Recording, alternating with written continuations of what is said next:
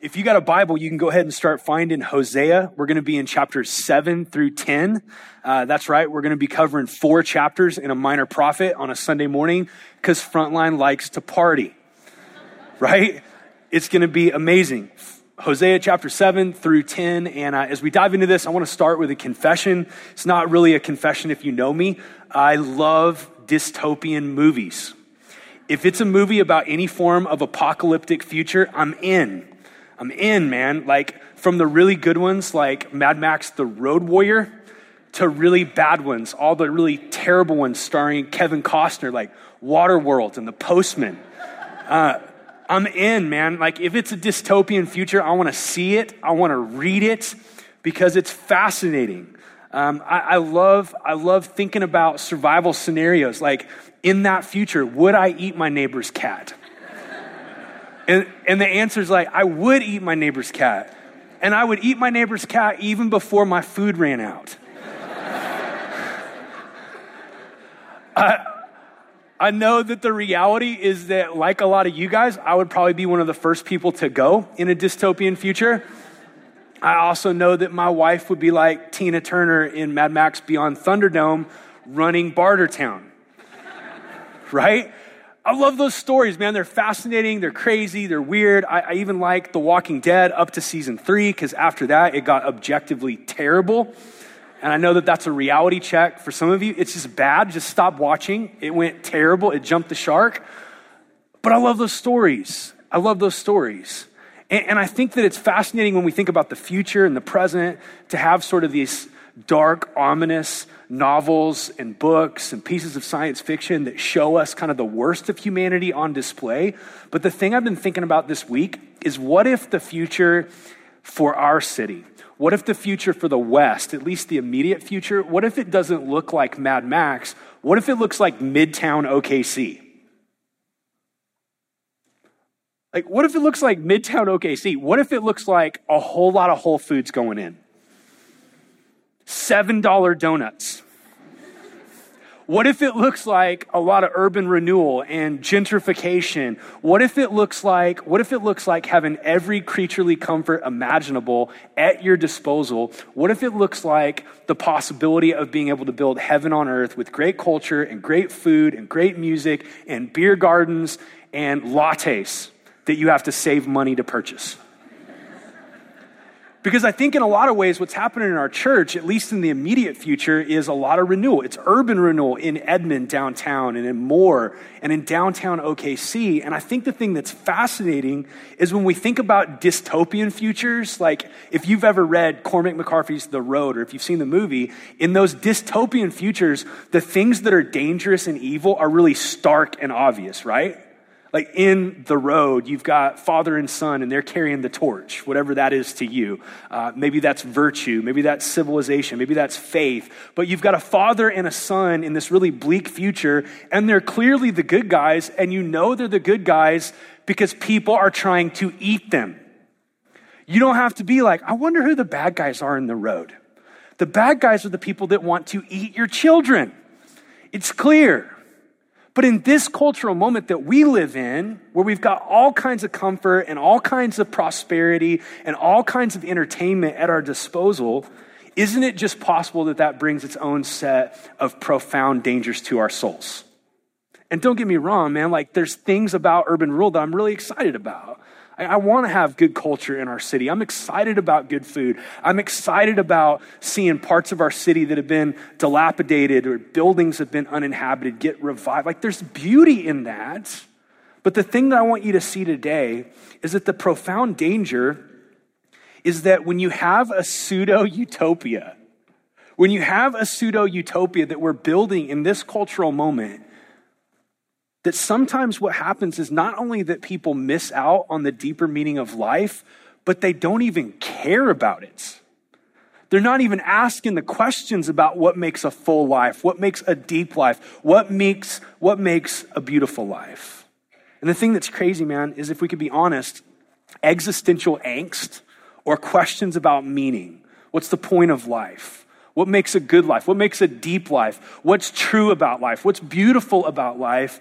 Those questions have a habit of popping up like moles in a really good lawn, And I think in our culture, what we do is a lot of our lives are kind of a game of like existential whack-a-mole, where the deep questions pop up and we just hit them with a latte.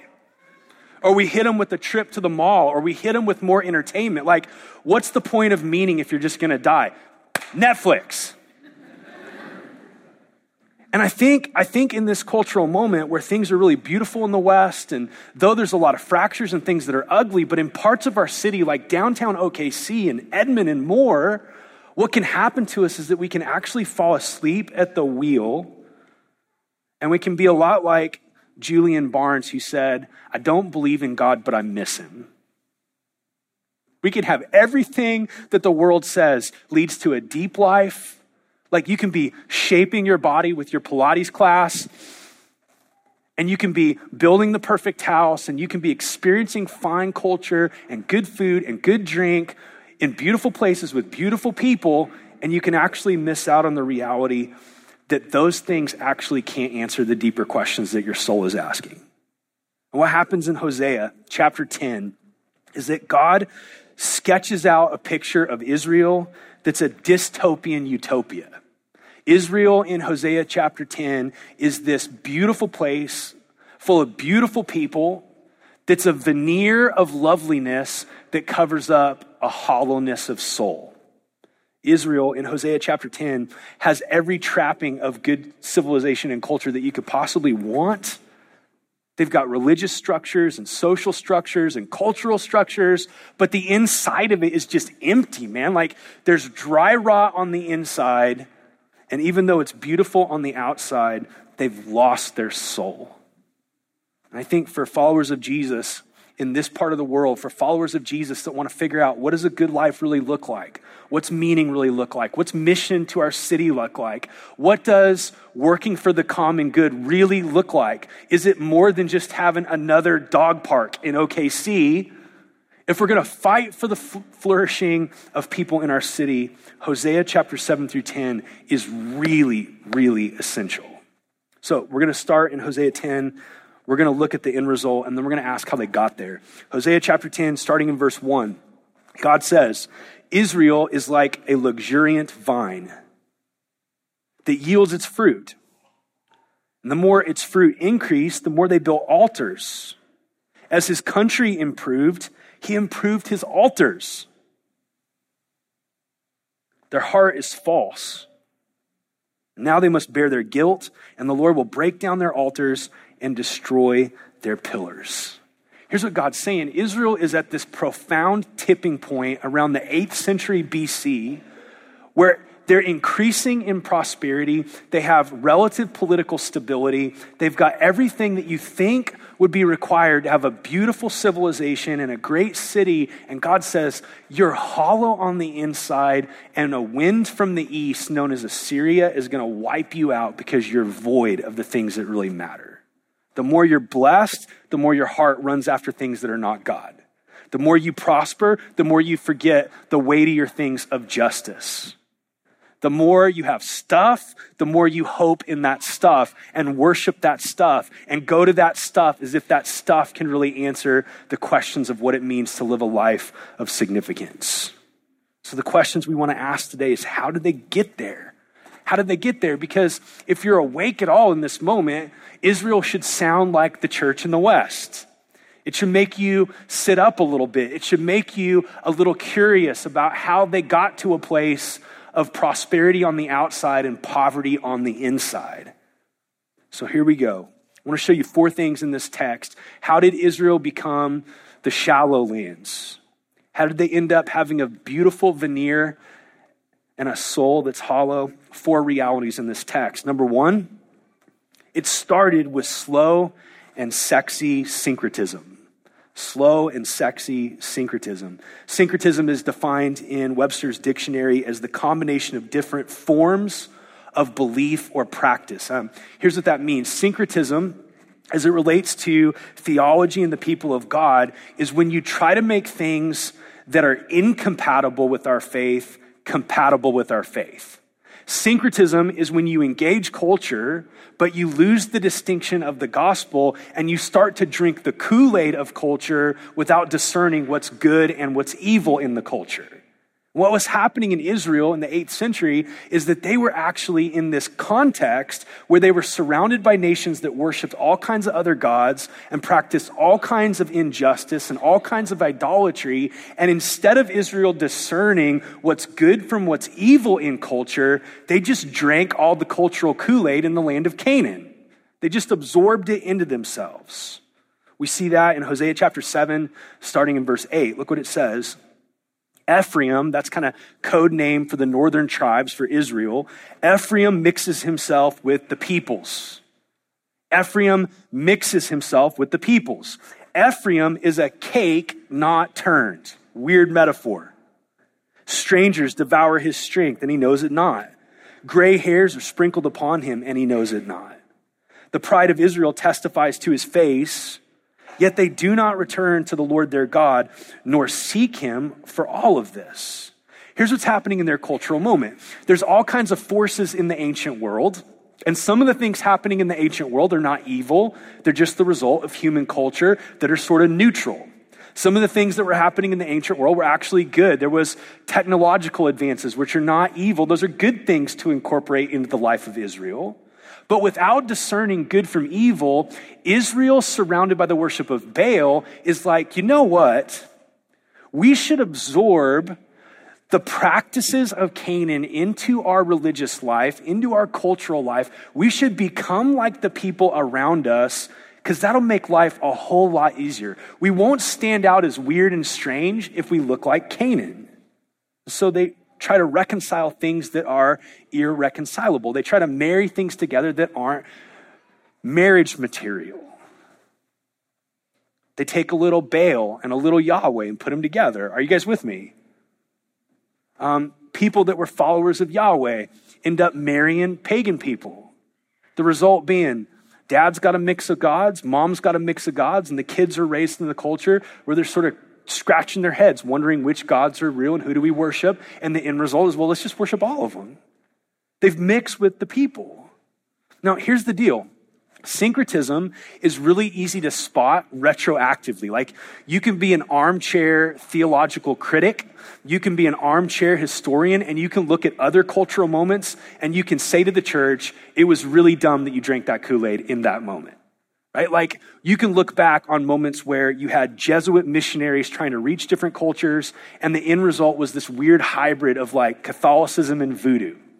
And it doesn't take a genius to say, hey, Jesus probably shouldn't mix with witch doctors. Like, those things don't fit together, right? Or you can look back at more recent history on what happened in a lot of baby boomer churches where you had a little bit of Jesus and a whole lot of self-help pop psychology.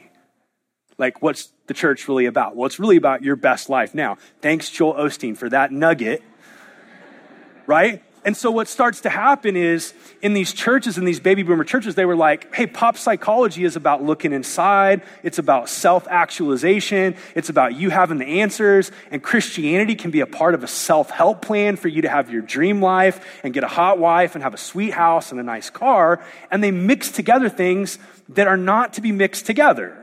Like, the point of following Jesus is not getting a hot body. I mean, do you have any idea how profoundly worried I am about you that you looked at me and had to pause and think about that? The point of following Jesus is not having an easy life. It's not having your best life now. The point of following Jesus is that through his cross, there's redemption, there's freedom, and you get to bear a cross and actually suffer in this world in hopes of a better country that's to come for you. So we can look at other cultural moments and we could be like, man, that's crazy. Those things don't mix, but it's really hard. It's really hard to evaluate our cultural moment.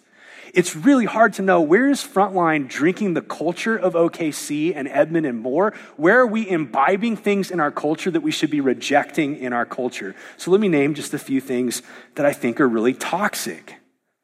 In our cultural moment, truth is relative. You got your truth, I've got my truth. kind of on the tail end of postmodern thinking. Truth has been relativized. Individualism is the highest good. So everybody can kind of craft their own reality. And what's fascinating about the people of God is that we are the people of the book. God has revealed himself in scripture. He's disclosed to us who he is and what he expects for us and from us. And we live in this cultural moment where it's like, hey, you know, I disagree with that part of the Bible, so I'll just redact it. There's not a week that goes by in our church where we don't have people that are like, I love Jesus. I'm a Christian. I'm a member of Frontline. And yet, these parts of clear teaching in scripture don't line up with my values. They don't line up with what I love. They don't line up with what I want to do. So I just don't believe those parts of the Bible. And I'm not talking about obscure, like, secondary doctrines, right? We're not talking about when is Jesus going to return? What's the date? Like, feel free to debate about that. We're talking about things that are not up for grabs. Like, Jesus doesn't want joint custody with you and all your gods. Jesus is not like, okay, you can worship sex on Fridays and Saturdays. I get Sundays, and then I'll just share you with materialism on Mondays and Tuesdays. The claims of Jesus for your life, for your soul, for your affections, those claims are zero-sum games. He wants all of you. He wants your heart. He wants your soul. In this cultural moment, like, we've bought into the lie that sex is the highest good.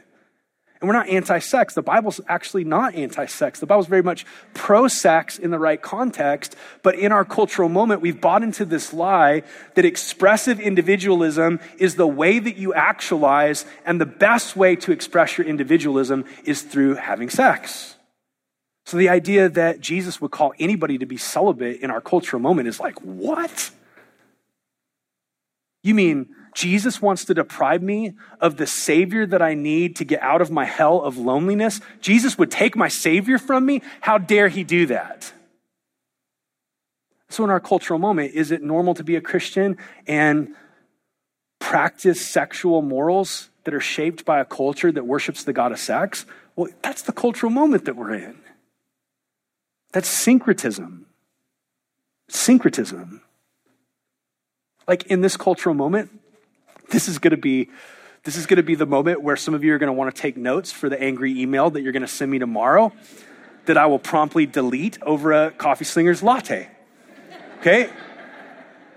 But let me just go ahead and go there. The far right political spectrum in our country is bonkers. The far left in the political spectrum in our country is bonkers. The identity politics that both sides play, the fear-mongering, the worship of self, like the anti-Christian doctrines of the far right and the anti-Christian doctrines of the far left are so pervasive in this cultural moment. And inside of our church, people are like, oh yeah, man, I'll just absorb all of that. I'll sit at the prophets of culture and the prophets of politics, and I'll let the far right or the far left shape my values and my views. And when scripture doesn't line up with my politics, I'll just get really hacked off when Josh preaches on it. What is that? Syncretism. It's syncretism. Now, here's what's fascinating. Syncretism does two things in this text, two things. The first thing it does is it keeps you from getting the benefits of being a follower of God or the benefits of just being a hedonist in the culture. Like, you don't get any good out of being a lukewarm syncretist. God says, Ephraim is a cake not turned. Isn't that a weird metaphor? What does he mean? Well, here's what he's saying. Syncretism leads to you being overcooked on one side and raw on the other. What God's saying to Israel is trying to have a little Baal and a little bit of Yahweh results in not getting the benefits of just being a Baal-worshiping hedonist that can sleep with whoever you want, nor the benefits of being a follower of Yahweh in covenant obedience, being formed by him and actually letting him create virtue in your life. You get the benefits of neither. You're like a really gross pancake. Like, flip that mug, because on one side you taste like lukewarm, chewy dough. That's gross. And on the other side, you're crunchy and burned and causing cancer.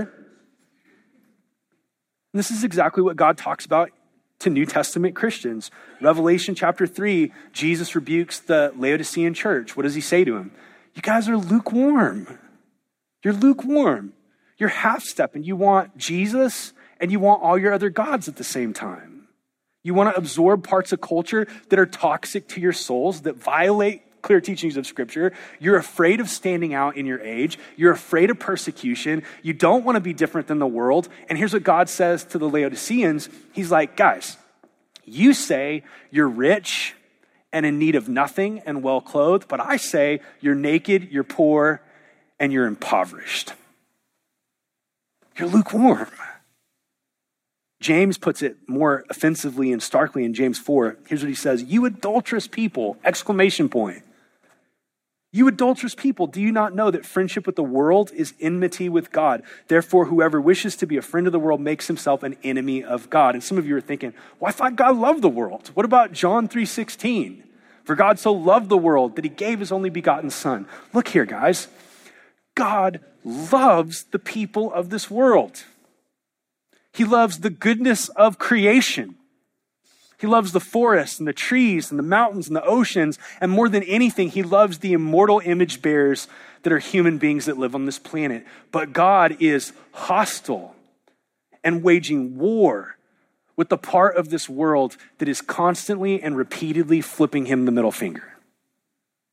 Our worship of stuff, our belittling of others, our rampant licentiousness where we think sex is the highest good. They're incompatible. God's like, those things don't fit. They don't fit.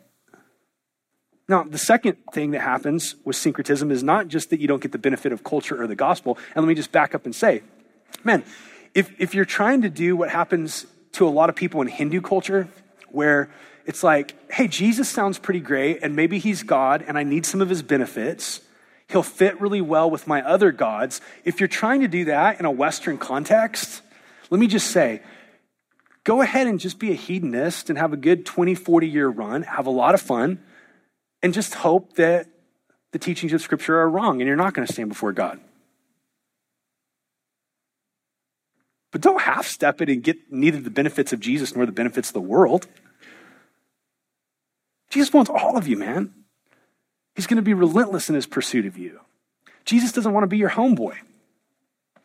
He wants to be a friend that sticks closer than a brother. But he's not your self-help guru. He's not like trying to get you all your dreams to come true in this life. He wants your soul. He wants your affections. He wants your obedience. He wants your allegiance. How do you know what Jesus wants us to do in terms of obedience? You read the book that he inspired. And when it disagrees with culture, you don't throw out the Bible. You throw out that nugget of culture that's really toxic to your soul. Second thing that happens is not only do you not get the benefit of culture or gospel, but this is really crazy. You get weaker and don't know it. So Israel thought that the more they mixed with Canaan, the stronger they would get as a nation. It's like, we'll have the strength of Yahweh and the strength of Baal. It'll be awesome. We'll kick butt. We'll build an empire. Nobody will be able to stop us. But here's what God says in in verse 9 of chapter 7. He says, strangers devour his strength, and he knows it not. Gray hairs are sprinkled upon him, and he knows it not. What is he talking about? What does he mean gray hairs are sprinkled upon him and he knows it not? Well, here's what he's saying. As Israel mixed in parts of the culture that they should have rejected, they've become like a 40-year-old man that's trying to play a pickup football game at a picnic. What I mean is, you're 40 years old and you're like, I used to be really quick. I can cut. I'll break some ankles out there on the field, show them what's up, and then you get out there and you start pretending like you're 20 and you will blow out your Achilles. You will go this direction. Your knee will go this direction because you're 40. And don't get mad at me. I turn 40 next month, right? I turn 40 next month, and 40 is terrible. And it really is. I'm not kidding. 40 is horrible. Here's why 40 is terrible. You don't have the wisdom of being 60, and you don't have the strength of being 20. You just have the nothingness of 40. You just have the suck of being 40. It's like, I'm not wise yet, and my bench press is terrible, and where is this coming from? And that's what Israel That's what Israel really looks like. God's saying, you're actually over the hill and you think you're in your prime. You thought that mixing Baal and Yahweh would make you stronger. It's made you weaker. It's made you weaker. Now listen, what's happened culturally is all the time the church is trying to absorb things in the culture that we should be rejecting, thinking that we'll get culture off of our back and we'll reach more people. This is what happened in the midst of the Enlightenment, right? In the Enlightenment, rational thought's blowing up, science is exploding, technology's on the rise. We're starting to think more deeply about the created world. Like we're starting to make all these advances in the sciences. And here's what Christians did. They were like, you know what? If we're gonna rescue Christianity in our culture, we're gonna have to take out all the weird stuff in the Bible. All the supernatural, all the miracles. Like rational people are not going to believe in a bodily resurrection. If there's going to be a Christianity in this cultural moment, we got to save it from mysticism and from the supernatural and from the spiritual. And they took all the miraculous out of the Bible. They made it all mythology. Jesus didn't really rise from the dead. He's just a picture of God vanquishing injustice. Here's what's crazy. Instead of making themselves stronger, they became like the 40-year-old at the picnic trying to play pickup football with the 20-year-olds. And if you don't believe me, go to any liberal denomination in the U.S., walk in on a Sunday morning, and instead of seeing vitality, the churches that have bought into that nonsense are dead and dying. You'll find like 4 people in there, and they're super bummed out, and they've got paid-off buildings, but no life and nobody meeting Jesus. Because they thought syncretism would make them stronger, but it made them weaker. In our cultural moment, everybody's like, man, how dare you tell people that Jesus wants lordship over their genitals? That's our cultural moment. We worship sex, man. How dare you tell me that Jesus would deprive me of a way to get out of the hell of loneliness by having sex with people that I'm not married to? And in the church, here's what's happening. Multiple churches are like, well, yeah, that's cool. That's cool. Covenant marriage, up for grabs. We'll relate to culture. And what God says when we do that is, look, you think that you're making pragmatic choices to not be persecuted or to reach more people or to be really flavorful to the culture, but you're really like a burned pancake. You're really like a 40-year-old guy that thinks he's in his prime. He's trying to max out his bench press at the Y and he's gonna blow out his shoulder. You're dying. Second thing that happens to Israel is not just this sexy, slow syncretism, but this is a big one. The temporary displaces the eternal. The temporary displaces the eternal. Look at verse 14 of chapter 7. God says, they don't cry to me from the heart. They wail upon their beds. For grain and wine, they gash themselves. They rebel against me. Here's what God's saying. You don't long for me, Israel. You long for grain and for wine. And I think in the context of this whole book of the Bible, he's not just talking about the sin of drunkenness or gluttony. What he's really saying here is you don't really want God who is transcendent, eternal, immortal. You don't want a relationship with him that gives you your identity, your future, your hope, your security. What you really want is all the stuff in this world that claims to be able to give you satisfaction and meaning. You want to satiate your hungers. You want to live like a materialist. And I just got to be honest, man. It's so easy for me to aim my desire for meaning, my desire for eternity, my desire for identity at family and sex and career and entertainment and physical health. It's so easy to do that, especially in places like Midtown OKC. There's so much beautiful stuff to occupy your attention and time. There's so much that's shiny. Ooh, a new dog park. Wow, another restaurant. And that's beautiful. Praise be to God for Ludovine. I love it. It's so delicious. But what God's saying to Israel is the problem is not the stuff that I created. They're not evil. Family and food, that's not evil. Money's not evil in itself. Career's not evil in itself. But what God's saying is the reason that you end up in chapter 10 being A hollow shell surrounded by a beautiful veneer is that you think that material stuff can get to the deepest questions of your life, and you're on a treadmill. It's going to kill you. This is our culture. This is our culture. The third thing that happens to Israel is they slide into functional atheism. They slide into functional atheism. Self-reliance equals functional atheism. Look what happens in chapter 8, starting in verse 4. They made kings, but not through me. They set up princes, but I knew it not. With their silver and gold, they made idols for their own destruction. Verse 14, for Israel has forgotten his maker and built palaces, and Judah has multiplied fortified cities. So I will send a fire upon his cities, and it will devour her strongholds. Here's what God's saying. You've replaced communion and relationship and obedience and dependence upon the living God, the one who brought you out of Egypt. You've traded all that for self-reliance that leads you to think that you can build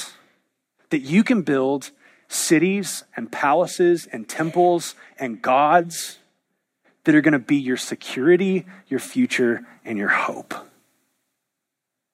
What God's saying to him is, you guys are trying to craft meaning.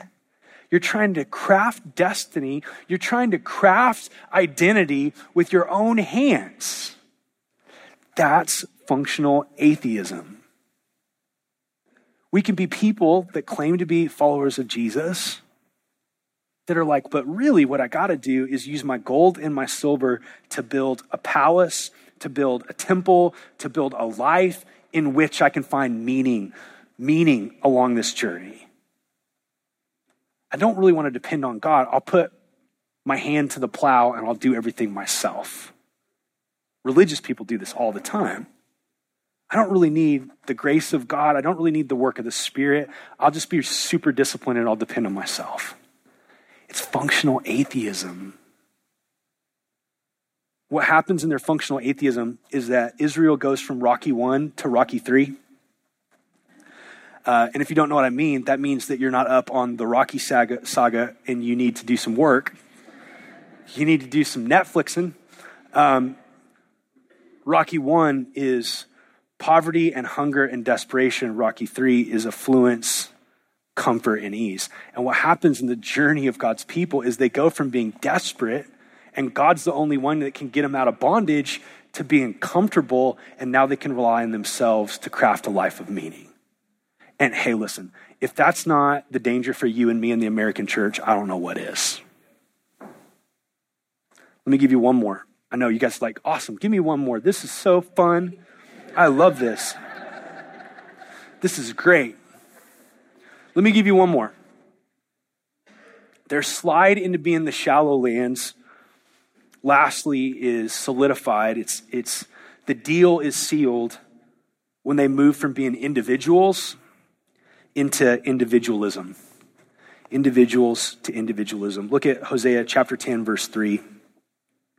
For now they will say, we have no king, for we do not fear the Lord. And a king, what could he do for us? Now, listen.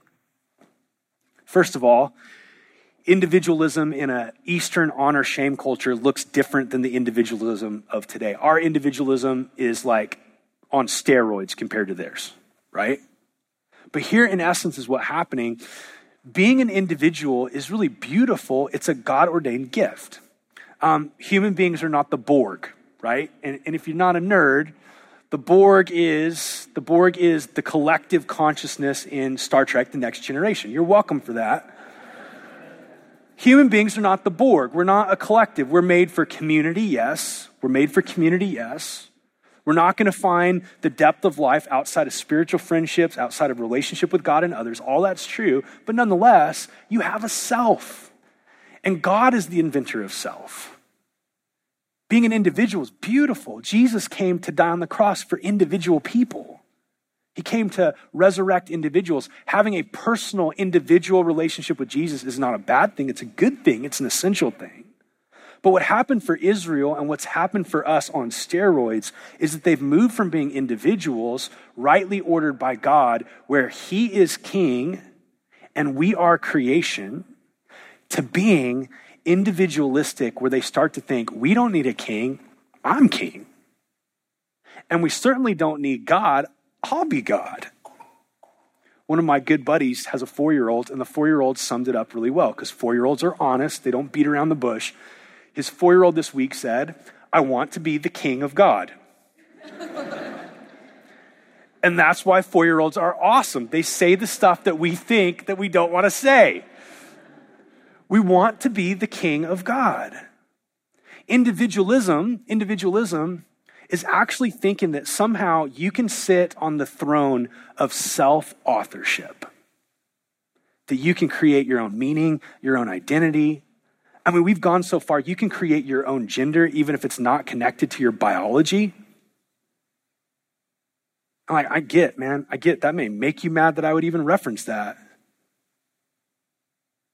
People that deal with gender dysphoria, man, I got nothing but compassion and desire to be in relationship.